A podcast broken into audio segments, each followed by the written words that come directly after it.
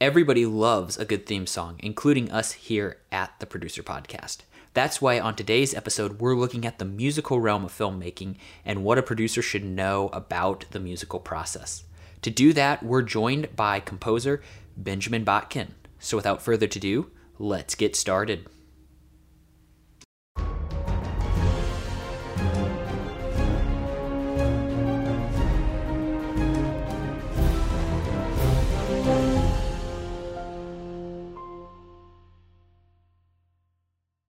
Thank you for coming on the show today, Ben. Thank you for uh, for having me. It's a real pleasure uh, to to get on here and uh, have a discussion with you about this stuff. So, and I've heard you talk a couple times at some film festivals and that, but maybe take a minute to just kind of introduce yourself and some of what you've done in the film industry.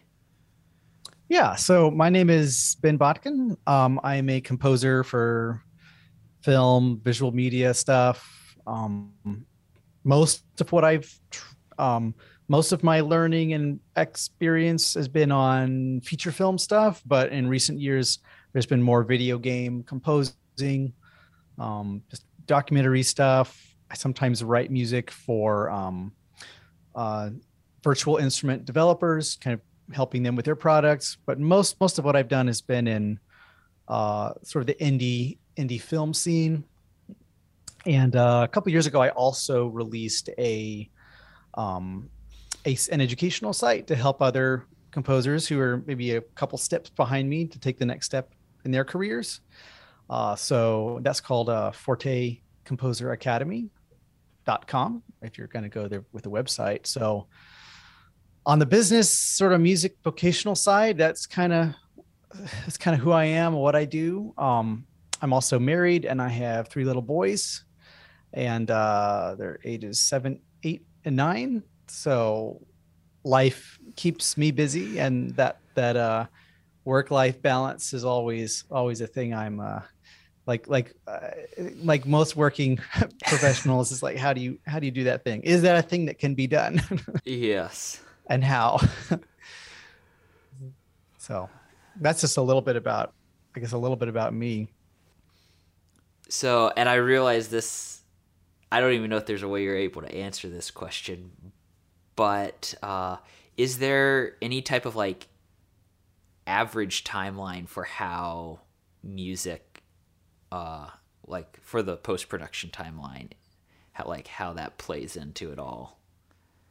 Yeah, well, the biggest factor is something that's out of my control, and that's just how much time there is for music. And also, okay. often, like, there's how much time I love, you know, it's good to have, and I'll get to that in a moment. But a lot of time, the reality is just, look, here's how much time we have. What can happen in that amount of time? And sometimes it's not ideal. Um, sometimes it's, you know, often it's like a real time crunch, and you're like, okay, how can this happen? is it possible for this to happen with, you know, where I can still guarantee a product, but also I, I don't die more than mm-hmm. normal in the process of doing it. Um, so that that's that's probably the main just logistical factor is when it needs to be done with according to the project, and then I'll come mm-hmm. in and say, okay, is that something I can make work? But since you're talking to producers, it would be a good idea to educate them on, you know, how much time is realistic to allow for composer to do his thing. So yes, uh, how much time does it take to write music. Um, that's also going to be a little bit of a flexible question. If you're talking about film and um, uh, film scoring for you know indie or studio films, there's kind of various pieces of um, various notions you hear floating around. Like one one piece of one quote I hear a lot is from John Williams, and he says, "On a good day, he can write two minutes of, of music." So, if you just use that as your estimating, you know, okay, two minutes of music a day, you know, a sixty-minute score. You know, if you just if you do the math that simply, you might think, okay, sixty minutes of music for a drama, let's say, should you know take a month because that's 30 times two. Now, there's a lot of other things that go into creating a soundtrack. There's the actual composing process, but then you're also producing the music. You're sending it back and forth to the director for tweaks. Mm-hmm. There are sometimes delays there. There's all the initial prep and R&D. So there's kind of an extensive process, you know, beyond just the composing. And then there's some guys. So, so I guess what I'm saying is that two minutes a day, I find to be a, a fairly optimistic um, estimate when you take into account all of the other parts of the process. But on the other end of the spectrum, there are guys who write for TV, and TV composers are often super fast and economical in their writing and in their process. And they'll sometimes have to write, you know, several minutes a day. So it depends it depends a lot on the complexity of the music, the complexity of the the project. Because if it's like um, a lot of really atmospheric drones and underscore stuff that you can just use with the virtual instruments in your computer, synths in your computer, then yeah, you can crank music out pretty quickly. If it's going to be more complex, like orchestral, really thematic and detailed stuff, that's going to be a little more. Uh, uh, it's going to be more time involved, and then also if you have to record, or if there's a bunch of music team members, where, you know, like if I compose the music and then prepare it for an orchestra, you've got the recording date. So there's a lot of moving parts here. Yeah. In general, I like to say, you know, it's good to allow at least if you if you have the option at least 2 months for the scoring process. Okay. But it's going to depend on how big how big your film is, the style of the music, so more specific numbers than that. You know, it's just really going to depend on the project. If it's super minimal um, and you know, the music is not um, super elaborate, and maybe the film doesn't need a ton of music. So, I mean, maybe it's something that could be done in a couple weeks or a few weeks, depending on, um, you know, the unique scenario of the project, or maybe it's a project like um, King Kong, uh, Peter Jackson King Kong. If I have this story right, um, Howard Shore was originally going to write the music for that project, um, there were some creative differences between him and Peter Jackson. So he exited the project, but way into the we like they were way into post at that point. So really non-ideal situation. James Newton Howard comes on and writes this new score in a matter of weeks, which I don't like really understand like how that happens. It's it's a very long score. Um, so composers sort of have their ideals that they ask for. You know, can we allow this much time if we're going to be recording with orchestra? Let's pad that out. Um, but composers also oftentimes find themselves in situations where it's just okay, what's possible in this time frame. Mm-hmm. And if it's mm-hmm. really a crunched emergency time frame, sometimes they bring on other composers they know to help write additional music, you know, to get it across the finish line in time. So it's kind of a, it's kind of a hard question to answer. I I like to ask for um you know, if it's just me doing the score, if it's like a dramatic film, I like to ask for 2 months or maybe a little more than that if it's possible. I'll um because that you know that allows time for usually that that's going to allow some time for those redos allows time for delays like you know medical emergencies and that kind of stuff. But it's it's really it's so situational. It's it's hard to give a good answer to that without a lot of specific information about the film, style of music, and what you're trying to do with the music production. For sure. Um, you mentioned kind of in there, you know, whether you're like the music's being written to be performed with like an orchestra or whether it's just being done in the computer are there other than the budget, of course, are there other factors that producers should be considering when trying to decide like which maybe direction they should go for their project? Yeah, it's an interesting question because it's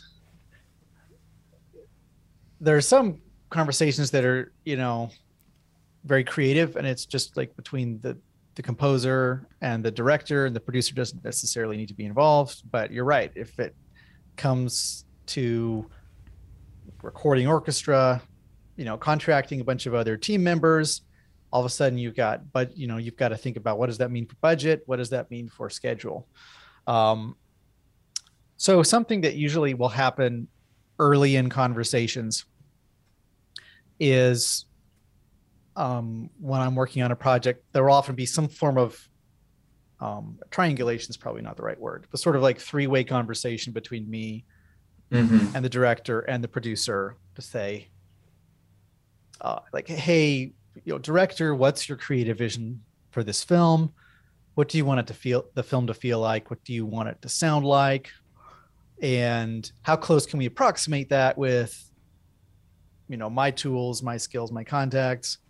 and then here's where the producer comes in as well. How how can we accomplish that with then the funds that are available and the time that's available, and then it it becomes a um, it becomes sort of like a cost benefit analysis of all these things. So, like with virtual instruments, um, and how far they've they've they've come, even orchestral virtual instruments there's a lot of things you don't necessarily need to record a live orchestra for there's kind of quality thresholds you know you can get it sounding 80 90% good without an orchestra if the composer knows what he's doing and so then you just have to have that conversation okay okay h- how valuable is that extra 10 15% mm-hmm. to the mm-hmm. project given the budget uh, and given the time constraints as well so budget is a factor there as you mentioned because um, increasing the music team is going to increase the workload. It's you know yeah it's probably going to increase the workload. It's going to increase the cost. Um, but then also sometimes the budget is not a constraint. Sometimes there are logistical or time constraints that make recording non um, non practical. For example, on Dune, you know the big blockbuster Dune that just mm-hmm. came out, with Hans Zimmer, that was happening in the middle of a pandemic. So the ability to record full orchestra and having all the musicians together was compromised, you know, relative to what's normal.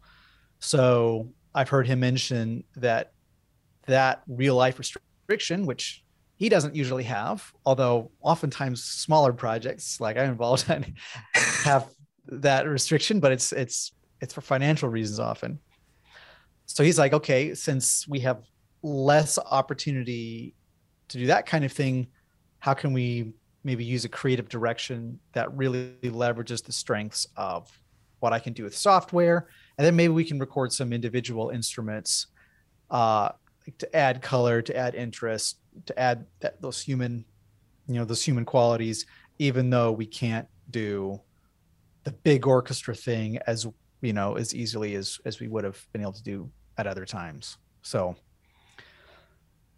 i don't know if that's an answer but yeah there's there's a there's a lot of factors that go into that conversation. And then it's just kind of a balancing act um, to say you know do the strings will the strings sound good enough with virtual instruments or is it worth putting you know $10,000 down in addition to this to also record strings on everything, you know, or mm-hmm. or whatever that figure is. So sometimes uh, it, that kind of has to be a three-way conversation between the director, the producer, and the composer. Right. Um, because the composer might have a strong case and say, "Oh yes, the strings just don't sound good enough. They really need to be real." Sounding, and the director's like, "Oh, it's a nice idea. I'm torn," and the producer's like, "Nope, we just don't have. No, nope, we need that ten thousand dollars needs to go over here or whatever. like that's just not an option. or whatever you know, whatever that figure is. It, it depends yeah. on where you're recording, how much music there is, and so obviously, like the composer's usually interacting more with the director. Um, but like, what can maybe a producer be doing to help make sure that the right composer is being brought on to the project that it's not only going to be able to deliver what the project needs, but work well with the director. maybe I'll share a couple of my experiences with how I've communicated with both. Okay. I don't, I don't know if that's necessarily an answer, but may shed a little bit of light on some of the you know um, dynamics. So usually, before the film is is made, the director and I have some kind of relationship. Some like we we know each other. He's somewhat familiar with my music, and he likes it. And I might be one of a handful of composers that he's interested in having write the music for his film. Maybe I'm one. Maybe I'm a favorite. Maybe I'm, you know, on a list of a, of a handful of guys. So at that point, he may say, "Hey, producer, I'm interested in Ben and these other guys. Could you just reach out and see what their availability, interest, etc. is? You know, if we can make it work financially." So um, there've been a couple of situations where I the first contact I had was with the producer, who said, "Hey, the director, whom you know, likes your stuff. Um, what would it mean for us to work together? um, you know, what are your what's your availability rates, interest, and here's our schedule. Here's our budget. You know, so the producer and I will often connect at that initial stage and just see, like, is it even at all possible? Because you mm-hmm. know, if I'm booked, that it's just okay. That doesn't need to be a one-hour meeting with the director and the producer. That can just be maybe a 10 minute phone call depending on how for sure booked my schedule yeah. or not, or not, you know, um, there might be other factors or so, um, so often there'll be some sort of touching base with the producer just right up front being, and I appreciate producers because a lot of the time they're just very practical, no nonsense. It's like, look, here's what we have to work with financially. Um, here's our time frame. We're looking for this. We can't afford this or this or this. And then that sort of that sort of just bare bones lay it out lay it all out on the table. Information is helpful to me because then i'm like okay so this is where they are. Like what can i make work for the time the budget et cetera that they have? Can i make it work mm-hmm. and if i can or if i think maybe it can work like yeah i think we might be able to figure out a solution maybe fudge some things, maybe think of some creative options for this, then usually um, like the director might get roped back in at that point. And then it's sort of more of that three-way conversation, you know, creatively like how much music do you like how much music will this film need? What style will it be? And then I'm kind of assessing more like workload, you know, because then that's going to affect if I give a more specific rate to the producer, or suggest, hey, we're also going to need to allocate a certain amount for recording some new live instruments. Usually, I'm talking to the producer early in the stage and through to the point where we figure out the particulars and we have a contract written and signed. And then usually by that point, the producer and I may not may not um, correspond that much for a while unless okay. there's big schedule um, roadblocks that you know mess up his plans or mess up my plans and we need to reallocate you know you know recalibrate on schedule but often at that point then the conversations with me and the director and it's the creative conversations and we're saying you know what style of music where does it go maybe i send him music ideas. Um and then the producer might he might check in from time to time just make sure things are going make sure things are on track make sure um, uh, things are moving along. Sometimes the director might not be giving feedback. Like mm-hmm. there, there are hitches that can happen in the process. Like if i'm delivering music for feedback um but uh, but i'm not getting the feedback quickly enough from the director or I'm having a hard time getting through to him because he's busy working on all the other aspects of the film, which is understandable. Yeah. The producer, on some occasions, the producer might say, okay, yeah, this is really a priority. We're going to need to bump up, you know, how much attention the director is giving the composer for feedback. Although usually, usually that's been something the director and I have been able to just you know work out between the two of us. Ideally i wouldn't have to go behind the director's back and and tell the adult in the room hey look have him write me back. Like, like, i'm waiting.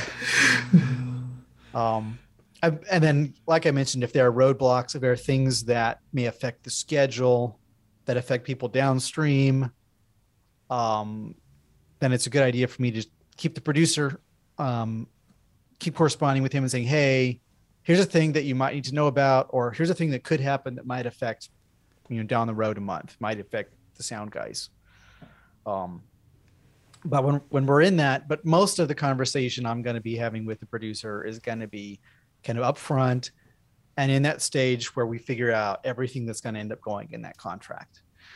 And so that's probably the majority majority of the of the communication the producer and i are going to be having is is during that that part of the process. You mentioned uh just briefly there about uh like if timeline delays are gonna or things are gonna affect sound work down the line. I'm just curious does the composer ever work much with like the post sound designers and sound mixers or do you mainly just like do your stuff and then just send the files off and they take it from there it depends on the project and on the team. There are some situations where I come into a project like talking about like video game stuff. There might be mm-hmm. some situations where it's they say, here's the brief. This piece of music needs to be written. It needs to be delivered here. It needs to sound like this. All right. And your first draft is due here, second draft is due here, etc. And in situations like that, it may be a very um, sort of cut and dry situation where I'm not communicating or coordinating with a lot of people. I'm just doing, I'm following a very specific brief. And I just do this and I'm given audio specifications and I just send it off. But when I'm working on a larger project with a team, uh, I mean, with, with a bunch of moving parts like a film, or there's a video game that I'm working on scoring. Well, I worked on it some last year. I'll I should be working on it more some more later this year. Um, but on that one, you know, the the coordination between the music and the sound is very important. You know, mm-hmm. there's going to be sound design things. There's going to be music things happening. So, if I'm working on a project that's a little bit larger in scope, or if there's the opportunity to have some collaboration communications, I like to do that. Okay. To say, not only hey audio guys you know what do you need from me in terms of delivery but also there might be certain scenes or sequences where there's an interesting dance between what's going on with sound and what's going on with music mm-hmm. like maybe it's an action scene or something and sometimes there there will even need to be a three-way conversation between me um whoever's doing sound, doing the mixing, and the director, where we say things, we have conversations like, you know, in this scene, which audio elements are uh, should be dominant, you know, because a lot of time it's the sound the sound effects are dominant over the music, but maybe it's a particularly emotional sequence, and we don't necessarily need to hear the footsteps on gravel, you know, as the dominant sound effect, you know, uh, it has the dominant sound element. So,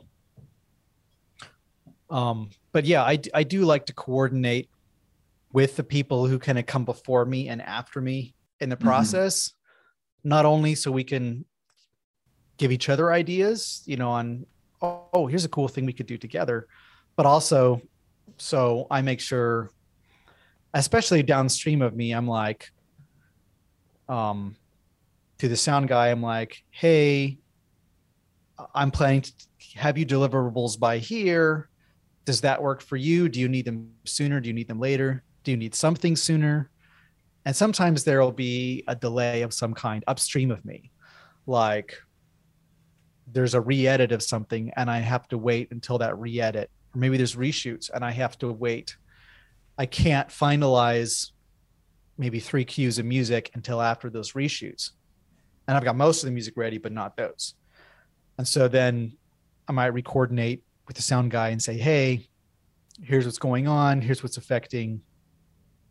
Here's what might affect you. Do you need all the music all at once, or would it be helpful if I got you what is good to go, what is approved now, and then those last three cues as soon as they're ready? Mm-hmm. So I do I do like to coordinate, and um, part of it's for logistical reasons, and part of it part of it can be sometimes just the creative sharing ideas because we're kind of we're working in the same environment, um, which is sound, and sometimes sound designers have or um, Foley guys have like great ideas for oh you could like what if what if I did this and then you did this and then you did this and I did this. so I wanted to talk some about the whole budgeting process, um, and like I guess are there like industry standards or things like that that producers can use when they're just working on that initial rough budget for a project? Or is it just easier to talk to a composer about your project to get numbers on what it might cost? Yeah uh, prob- probably the best thing to do is to coordinate like with a composer and say what's your rate? Or if you don't if they don't have a concrete rate you say you know do you have a ballpark rate? Our project is a is roughly this. Here's some information about our project. I mean if and it might, it might depend at what what stage you are in budgeting. It mm-hmm. might be you're really early on the film and you're what your budget is is not very concrete. And so you're wondering you know how much should we consider allocating for music? Or it might be later in the process and the producer says okay like we we know we have this much for music and that's what we have. And it's it is helpful to me like when when the filmmakers have like a realistic like budget and they say we have this many thousand dollars and that's it. Okay this is what we can spend on music. Mm-hmm. and then say to me okay what can be accomplished for this amount? And rarely is that number like an ideal situation. So usually yeah. you're figuring out how to cut corners. You're figuring out like what's most important? How can we prioritize the effort? And there's a bunch of things you can do to um um you know lessen the workload or kind of re, re, re uh, focus the efforts in certain areas so I guess if I was if I was a director or producer and I was in the early stages of like planning my film, I would want to reach out to some of the composers who were kind of my my main guys I would hope to work with mm-hmm. and say, okay, in an ideal yet realistic scenario, what would I budget for music for this? Yeah. And and and maybe that figure is something you can build your plans around. So I, it's usually better the more in a, the earlier in the process you can communicate with your composers or composer, the better. Mm-hmm. Doesn't always work that way, just because of you know life and stuff. and probably everyone on the production is probably saying the same thing. You know, talk to us as soon as possible. Yeah, yes, they are. You can't talk to everybody first, so someone has to be not first. um, but um, composers are also fairly used to working in a bunch of scenarios and saying, okay, we have maybe if ideal is, you know, the music gets this many um, rounds of revision and the music is recorded with live orchestra and the music is mixed by this specialist over here. If that's our ideal scenario, but we only have a third of the budget for what the ideal scenario calls for, mm-hmm. the musicians or uh, composers are fairly used to saying, okay, we can't do that. We can't do that. We can't do that. Um, so there was a film I I was in discussions to work with on uh, fairly recently. The project it didn't end up working out just logistically. It just wasn't quite the right fit. But that was a film where the budget wasn't quite where I was, you know, where ideally it would be. Mm-hmm. So there's a bunch of when that's the case, there's a bunch of different things that um, can potentially be discussed to be flexible with the budget on. Um, so when I'm considering um, budgeting, I'm thinking, okay, you know, I I I know roughly what our expenses as a family are, and I know, okay, I here's what I need to make, and then I want it's what I what I want to make is also more than that. So that's going towards savings or whatever. But me just knowing kind of the, the basics of what I need for like a month or what I Mhm. need for two months kind of gives me a basement figure to know Right. I absolutely can't work less than this and we survive. So it would have to be more than this if I'm going to be working this whole time. Um, so, but there's a whole bunch of different assets in the music uh, and and aspects of the music that can be discussed that affect the price. Uh, one thing is is rights, and that Okay. is who owns what. Um, so what what's normative, and not all producers. Well, I mean, it depends on how experienced the producer is. You know, Mhm. um, more experienced producers producers will know this. Less experienced ones might not. But when it comes to the rights of the music, what the composer creates belongs to the composer. So, like the rights for whatever I create are mine, and then I give or you know bequeath. That's not the right term. A certain amount or type of rights to the filmmakers to use this music and their project. I've worked with some people where they assumed like automatically that when I'm writing music for the film, that it's the music is theirs. But that's not the case unless it's actually spelled out in the contract. Um, if the film, for example, wants exclusivity on the music to say we want this music to be exclusive to our film and not appear in any other projects, Mhm. then what that means for the composer is okay i can't monetize you know, that limits ways i can monetize this music further if the f- film doesn't necessarily need the music to be exclusive then that might be an area where the composer says okay well if that's the case then i can maybe i don't need to charge as much because i have the possibility of keeping this music in my library and licensing it to other films or other projects i could monetize it elsewhere Mhm. so um, there's other assets like the soundtrack rights. You know, who who has the rights to sell and monetize the soundtrack? So I will usually, when I'm talking with the director and the producer in the early stages, I will walk through every type of right and say, um, are we all on the same page on what is being transferred or not transferred? And what do you need? Like, if you want exclusivity on the music, just know that I'm going to have to, that's going to be a premium because I will not be able to monetize it elsewhere. A common scenario that I work out on lower budget projects is exclusivity on the music for a certain period after release. So Okay.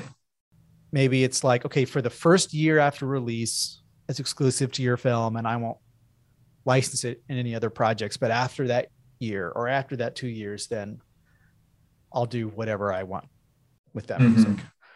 Um, sometimes the producer, director need to secure exclusivity because maybe they are um, trying to work with a distributor or they're not sure. Maybe they're trying to sell their film or work with a dis- distributor and the person downstream of them might end up wanting the rights to the whole thing. So that's just something to keep in mind. If you're in those negotiations with the composer that's one of the things that might affect do we really need this music to be exclusive or not because it could be that there's some distributors there's some places who might buy your film and say we are going to want ownership of the whole of the whole thing and the Mhm. music, and we don't want the music appearing somewhere else. So I'm not sure exactly how often that's a a, a demand or not, but I that's something I've heard of, so I know it's just something to keep in mind. Yeah. If you know you're going to be working with someone else, trying to sell your film to someone else. Um, so, but I, I think for most filmmakers, they don't necessarily like knowing the films. Ultimately, I guess it's a question for them how valuable that is. hmm I don't really see why most films need exclusivity, maybe beyond a certain window. So that's one value point that I'll discuss. And I usually push to keep the rights unless there's a specific reason for them uh, uh, needing the rights, in which case I'll say, okay, in which case it will be, it will be more, or it'll be less. It'll be less if that's, if I'm keeping keeping the rights to license my music elsewhere. Another big thing that affects budget is, as I said, workload, and workload can be determined by a couple of factors. One is how much music is in the film. So that's something I'll I'll usually talk with the director in advance, and without trying to put a really specific number on it, say, "Hey, like." I can do it for this figure if I'm sure I can get it done in two months, you know, or, you know, if it stretches into three or four months, at that point, that much money is not paying my bills and I'm in a sticky situation. Yeah. So if we like keep adding music and keep adding music and keep adding music as we go along, then that's not going to work for me and it's probably not going to work for the final deadline either. Um, so usually I'll have an initial conversation with the director, and this is sort of a it's sort of creative and logistical, and which is like approximately how much music is this film going to need. And different genres of film have different needs.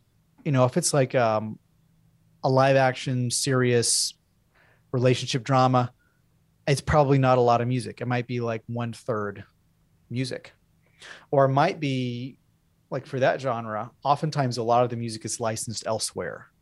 Mhm. So that might mean that I have less to write, but it actually this brings up an interesting thing that should be discussed. Um, I'll I'll finish this thought and then maybe get to that one. Um, so things that can affect how much I need to charge is work is workload, how much music needs to be written. You know, if it's 80 minutes of music in a 90 minute film, obviously that's going to be different than 25 minutes. So, you know, that's three three times three times the work. Mhm. Um, the other thing is just the style of the music is another thing that will be discussed early in broad strokes. You know, there can be changes. You know, if there needs to be a little more music or a little less music later on, you know, that's okay. But the ball the ballpark needs to be there for me to make my you know make make a figure or figure out what I can justify financially. Um, so uh, regarding the style of the music, if it's like really uh, full orchestra, melodic, intricate John Williams music for the whole film, well, one minute of that takes longer to write.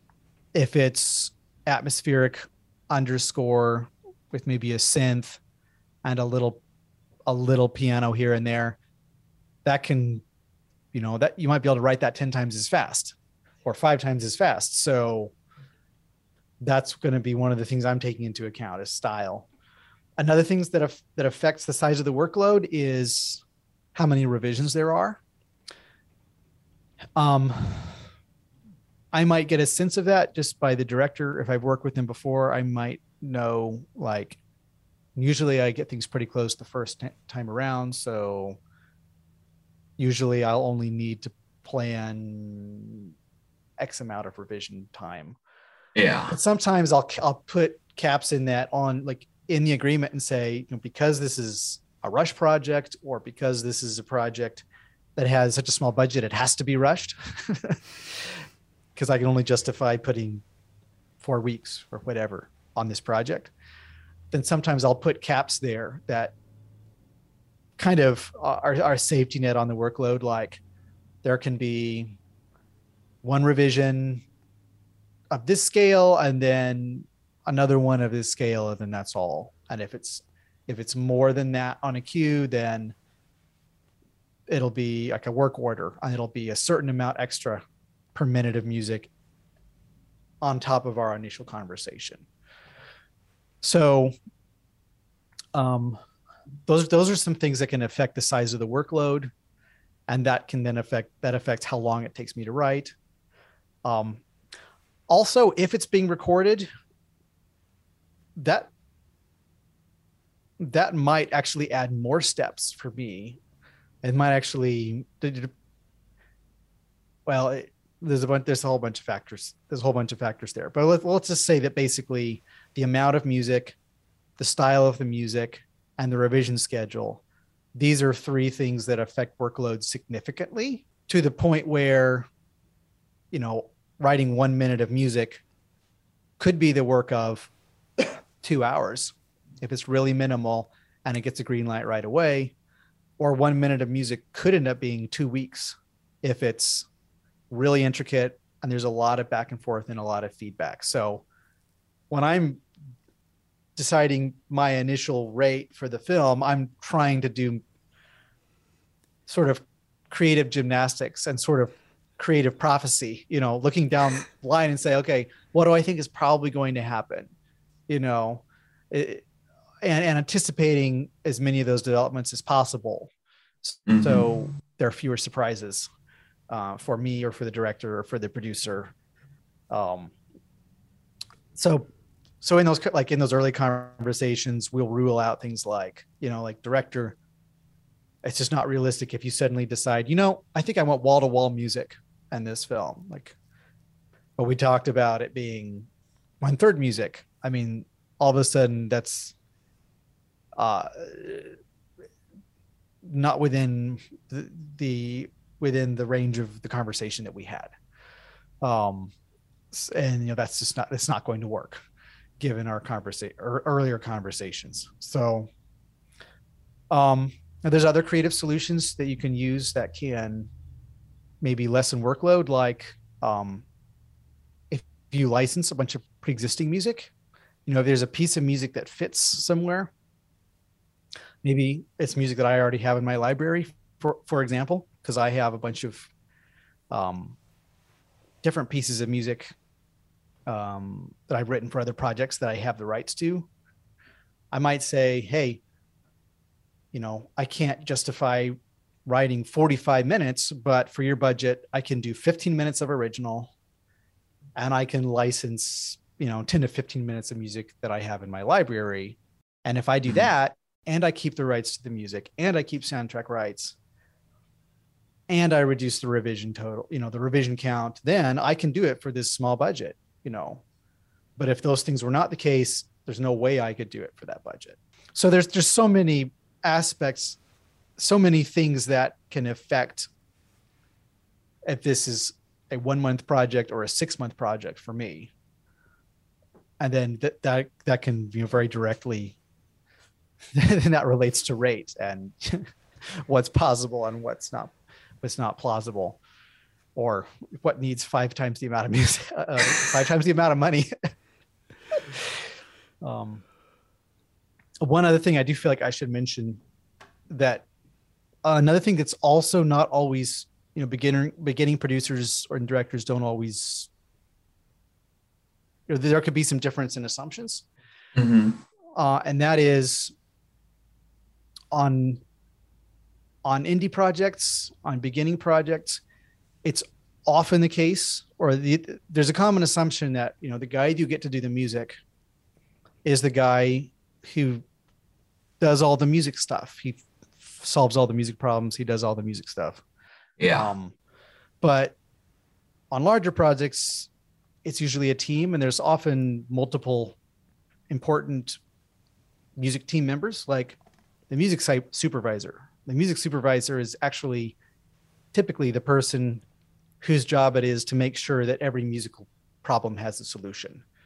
the composer might be the guy who's only creating the new original music for the film but the music license uh, sorry the music um, supervisor is usually going to be the one who's figuring out things like do we need to license music for this sequence? You know for this montage we want a song. Who's going to write that song? Where's it coming from? How much is, that going to cost? So it's common for films to have a couple um, different music budgets. It's common, common for there to be an original music budget, also a music licensing budget. But that's at least something to talk about in the early stages with your composer because there can be differences of assumptions. The composer might think, oh, I'm just writing the original music. But there could be an assumption that the filmmakers have that's, oh, you're going to find the license, the music to license, right? Like the background music in this diner that's supposed to be jazz, you'll you'll get that right, like or or you'll create that right, and the composer might say, well, that's not what com- composers do. So that's, I mean, so that's that's one of those things to just make sure everyone's on the same page about when it comes to responsibilities and expectations, because that's that's a place where I've seen um miscommunication or just misassumptions by the 2 Mhm. parties uh, a lot of times on smaller projects. So then, are there any common mistakes or maybe misconceptions you see producers having about working with composers? Yeah, probably probably most of them are ones that we've already covered, which is different assumptions about what the responsibilities of the composer are. Mhm. And so that's all stuff that really should be ideally is hashed out before the agreement or sometimes in the process of creating the agreement one of those comes up like oh you're doing that i thought we were doing that or or vice versa um but yeah so common ones i see are not having a good solution for who's in charge of music licensing and solving that where our music licensing budget is coming from um it's also good it's, also good for producers to have a little bit of a knowledge of just the um the composing process. I mean it's good for everyone in film to have a, a basic knowledge of what everyone else in film does and how they do it.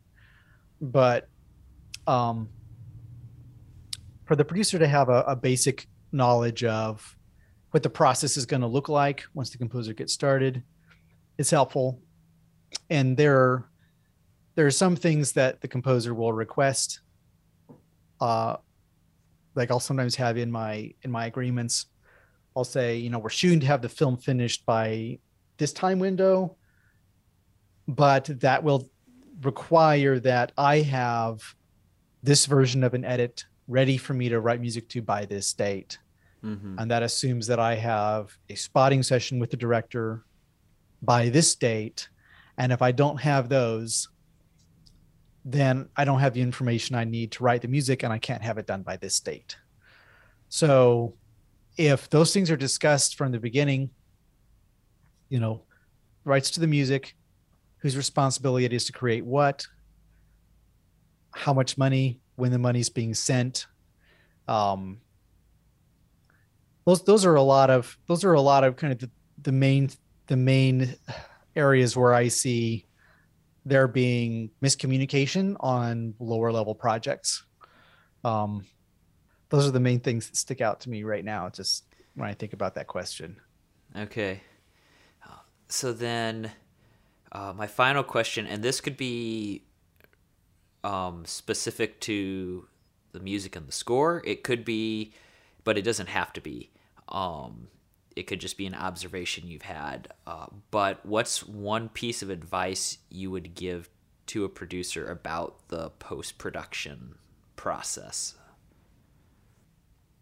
Probably check in with your director frequently and make sure your director is hitting the milestones kind of that need to be hit from this stage to this stage to this stage mm-hmm. because it's kind of like a domino well domino effect is not quite the right the right illustration but basically what happens here if this person's late, then this person's late. If this person's late, then this person's late. It's double late, and it affects everyone downstream. So certain milestones have to be hit.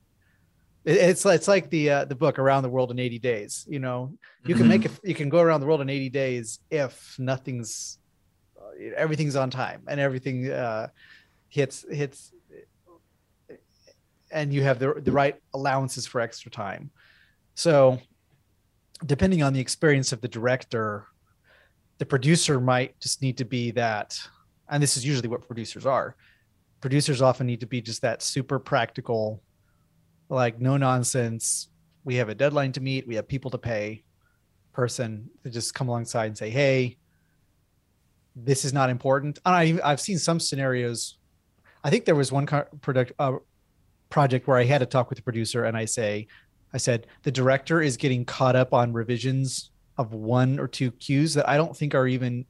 We haven't even discussed these as being key cues, Mhm. and it's affecting my ability to move on and finish things up. So, could you know we could you maybe talk to the director, or talk you and me and the director talk about how important certain things are as you get Yeah. near the end because it when you- once once you get into creative mode and this could be true for the composer or it can be true for the director or you can start to get zoomed in on one thing and forget the larger perspective.